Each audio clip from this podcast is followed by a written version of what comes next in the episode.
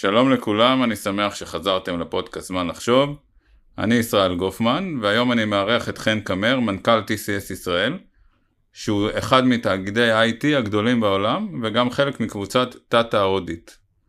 נדבר היום עם חן על טאטה, על איך עושים עסקים בהודו, ומה מיוחד בתרבות ההודית שגורם למובילות עסקית ברמה עולמית.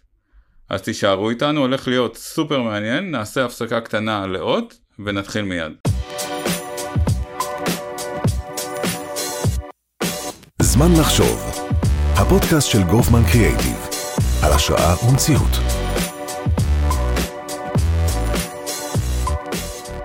היי חן, מה שלומך? בסדר גמור, מה שלומך ישראל? סבבה, סביר. אה, אני שמח שהגעת, תודה שהזמנת. ואני, אתמול היה יום, אה, יום שיבוש, אז אנחנו דחינו ואנחנו מקליטים את זה יום אחרי. היום אנחנו באווירה רגועה יחסית.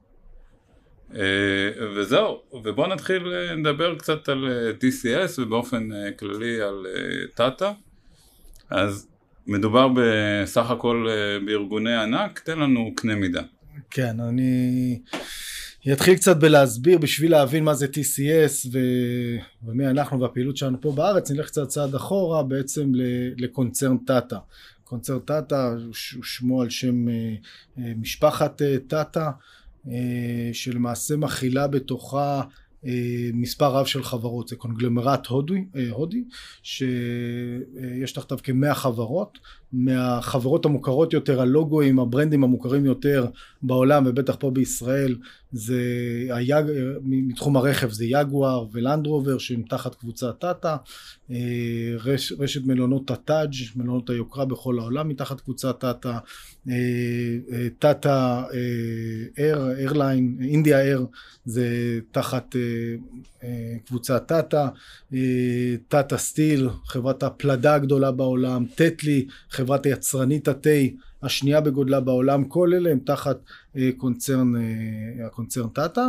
אה, החברה הגדולה ביותר מתוך כל החברות האלה זה בעצם אנחנו, TCS, שזה בעצם מייצג את Tata Consultancy Services שאנחנו בעצם חברת תוכנה, חברת הייטק, חברה שמתעסקת הרבה בעולמות ה digital, digital transformation זה ככה רק בשביל לראות איפה אנחנו ממוקמים אה, ככה אה, על המפה.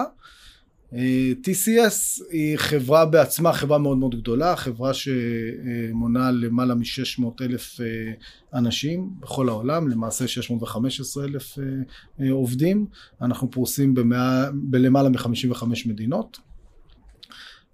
ואנחנו נותנים שירותים טכנולוגיים לכל הסקטורים, זה יכול להיות לסקטור הבנקאות, יכול להיות לביטוח, אה, לגוורמנט, להייטק, לפארמה, לריטייל, אה, ואנחנו יודעים לתת פתרונות או פתרונות של מוצרים שלנו, שנוכל להרחיב על זה בהמשך, או שירותים, כלומר לתת, ליישם פתרונות של הלקוח או ליישם פתרונות של מוצרים אחרים עבור הלקוחות שלנו. שורה תחתונה אנחנו, אה, אה, המטרה שלנו היא בעצם אה, לממש את החזון של הארגונים באמצעות אה, טכנולוגיה. אתה יכול להמחיש לנו רגע, כשמדברים על אה, טרנספורמציה דיגיטלית, איזה, אה, איזה buzzword נורא גדול כזה, מה זה בעצם? אה, יפה, שאלה, שאלה יפה, זה נכון שזה באמת buzzword, אבל אם נרד רגע בעצם לקרקע, זה אומר בסופו של יום לתת למשתמש הקצה אפשרות לעבוד בצורה יעילה יותר, קלה יותר, שלא תלויה, ב, שתלויה כמה שפחות בגורמים חיצוניים. ניקח לדוגמה את, את עולמות הריטר, בעולמות, בעולם הקמעונאות חברות שהיו רגילות לעבוד עם אה, קופות אה, רושמות ואנשים שבאים אה, לחנות בשביל לייצר את המכירה עצמה עברו, והחברות האלה והארגונים האלה, הקמעונאים האלה, עברו לאיזשהו digital transformation, בעיקר דרך אגב בזמן הקורונה, ובעצם יכלו לתת ללקוחות הקצה שלהם שירות דיגיטלי יותר באמצעות אפליקציות, באמצעות טאבלטים, באמצעות המחשב אה, בבית, ויכלו בעצם להעניק ולהנגיש את השירות הזה בצורה אה, קלה ויעילה. אה, עבור הלקוחות קצה שלהם. דוגמה נוספת זה עולם הבנקאות. אה, פעם היית חייב ללכת לסניף, אה, להיפגש עם, לקבוע פגישה עם הפקידה או לחכות בתור ולבצע, לחתום על מסמכים ולעשות את כל הפעולות האלה שכנראה היית צריך לקחת יום חופש מעבודה בשביל לעשות את הפעולות האלה. היום כשבנקים עוברים digital transformation או מאמצים, אה, מאמצים טכנולוגיות דיגיטליות ועוברות את המהפך הדיגיטלי הזה, את המעבר הדיגיטלי הזה, הם מנגישים את אותם שירותים ללקוחות שלהם בצורה הרבה יותר קלה. יכול לשבת במזגן, לעשות את הפעולה הזאת אה, בלי, בלי התרוצצויות ובזבוז אה, הזמן היקר. עכשיו תהליך הטרנספורמציה הוא תהליך שאנחנו כבר חווים, תקן אותי אם אני טועה, 20 שנה, 25 שנה. אה, אם אתה מסתכל על התקופה האחרונה, על השנים האחרונות, בפרט אה, מזמן הקורונה, איך זה בעצם שונה? מה, מה הטרנדים, מה התהליכים, נניח אם ניקח את אה, עולם הבנקאות? אז אני חושב שהחסם העיקרי היה עד היום, הוא לא היה חסם טכנולוגי, אלא הוא היה חסם אנושי יותר. שלאנשים היה יותר קשה לקבל את המעבר הזה לדיגיטל. הקורונה, כמו שאמרת נכון, האיצה את התהליך הזה. האיצה את, ה, את האפשרות אה, להנגיש את זה אה, ללקוחות הסופיים, והלקוחות הסופיים מקבלים את זה בהרבה יותר הבנה, בהרבה יותר אה, קלות. זה התחיל מלית ברירה, לא, לא הייתה ברירה בתקופת הקורונה, אז אנשים נאלצו, ואז גם החברות אה, השקיעו יותר מחשבה, מאמצים, כספים, תקציבים בשביל לבצע את המעבר הדיגיטלי הזה וגם הלקוחות יותר פנויים לקבל את השירותים האלה. אה, אז, אז אני חושב שבאמת אה, הקורונה זה מה שהאיץ, תקופת הקורונה זה מה שהאיץ את, את המעבר הזה ואת הפתיחות הזאת. אני גם חושב שאנחנו עדים לשינויים, עוד שינויים מרחיקי לכת, זאת אומרת, אמנם כמו שאתה אומר, אנחנו סדר גודל של 20 שנה באיזשהו מעבר כזה, אני חושב שאנחנו עם כניסת ה-AI וה-Generative AI, אנחנו בתחילתה של מהפכה נוספת אה, שתיקח את כל לא רק עולמות של השירותים, אלא גם את העולמות של הפתרונות הדיגיטליים, אה, שלב אחד קדימה. זה נורא מעניין, אתה יודע, כאילו, אנחנו כבר כמה, אה, כמעט שנה אחרי היציאה של ה-chat GPT.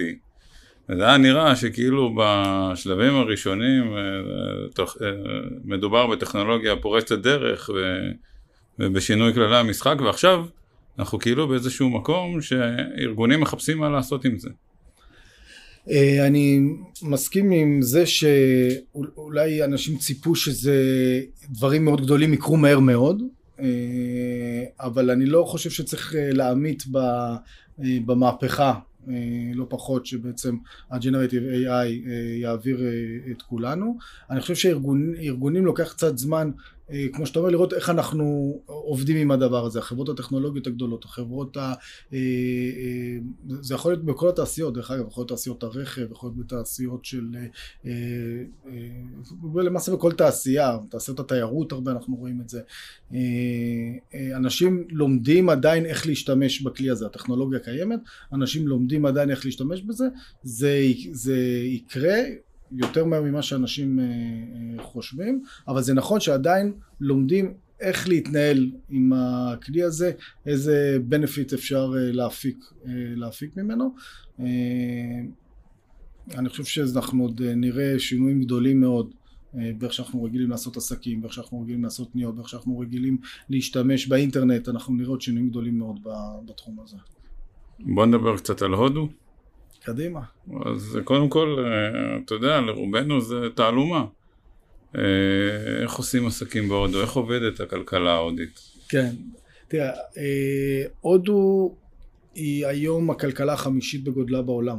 היא, היא, היא, היא המדינה עם מספר האנשים הגדול ביותר בעולם, עברה את, את סין. וכשיש לך כזה כוח אנושי וכוח ייצורי גדול, זה חייב, בניהול נכון כמובן, זה חייב לבוא לידי ביטוי בסופו של דבר בכלכלה. מה שקרה בהודו זה דבר מאוד מעניין. כשאני התחלתי את הנסיעות שלי בהודו אה, לפני, לפני קרוב ל-20 שנה, אה, כשהייתי מגיע לצומת אה, אדום, אז היו סביבי הרבה מאוד ילדים שמחפשים נדבות ומבוגרים כמובן, והיית רואה באמת עוני מאוד גדול ברחובות. היום כשאני בנסיעה האחרונה שלי לפני מספר חודשים אה, אתה עומד ברמזור אדום וכמעט אין אף אחד, אין אף אחד למעשה שבא ומחפש. מה זה בעצם בא ללמד אותנו? מה שאני בעצם לומד מזה, זה שנוצרה בהודו שכבת ביניים אה, מאוד אה, רחבה של עשרות מיליונים של אנשים שנהנו מהפריצה הטכנולוגית. אה, של השנים האחרונות. חברות כמו TCS, כאמור אמרנו 600 אלף עובדים, ויש עוד חברות אה, כמוה שייצרו תעשייה טכנולוגית שלמה אה, בהודו, וגם חברות מהמערב שבאו ופתחו מרכזי פיתוח בהודו. אז למעשה נוצרה איזושהי שכבת ביניים מאוד גדולה, שאתה רואה של אנשים ש... כמובן גרים בדירות חדשות, אה, לוקחים את המשפחה לחופשה, קונים רכבים חדשים, מסתובבים בקניונים חדשים וקונים אה, ברנדים מערביים אה, אז כל הדבר הזה בעצם העביר את כלכלת הודו כמה שלבים, כמה שלבים קדימה. אם אני ארד רגע לרמת הטכנולוגיה ואני חושב שמשהו ב... באדיוקיישן, משהו בחינוך ההודי דרך אגב מאוד דומה בערכים שלו גם לחינוך הישראלי על חשיבות החינוך, החשוב, חשיבות להקנות אה, חינוך אה, לילדים אה, גם בארץ וגם בעולם בעצם הביא את מקבלי ההחלטות אה, ואת המנכ"לים הכי גדולים של החברות הטכנולוגיות הכי גדולות היום להוביל את השוק. זאת אומרת היום רוב החברות הטכנולוגיות בעולם אה, ולא רק הטכנולוגיות מובלות על ידי אה, מנכ"לים שגדלו בהודו, שהתחנכו ולמדו בהודו. זה באמת תהליך מעניין, אם אתה מסתכל על, על חברות אמריקאיות, על, על גוגל, נדמה לי גם מייקרוסופט, מייקרוסופט. נכון. אה, אתה רואה אנשים אה, ממוצא הודי, עם חינוך אה, הודי, שעומדים בראש החברות האלה.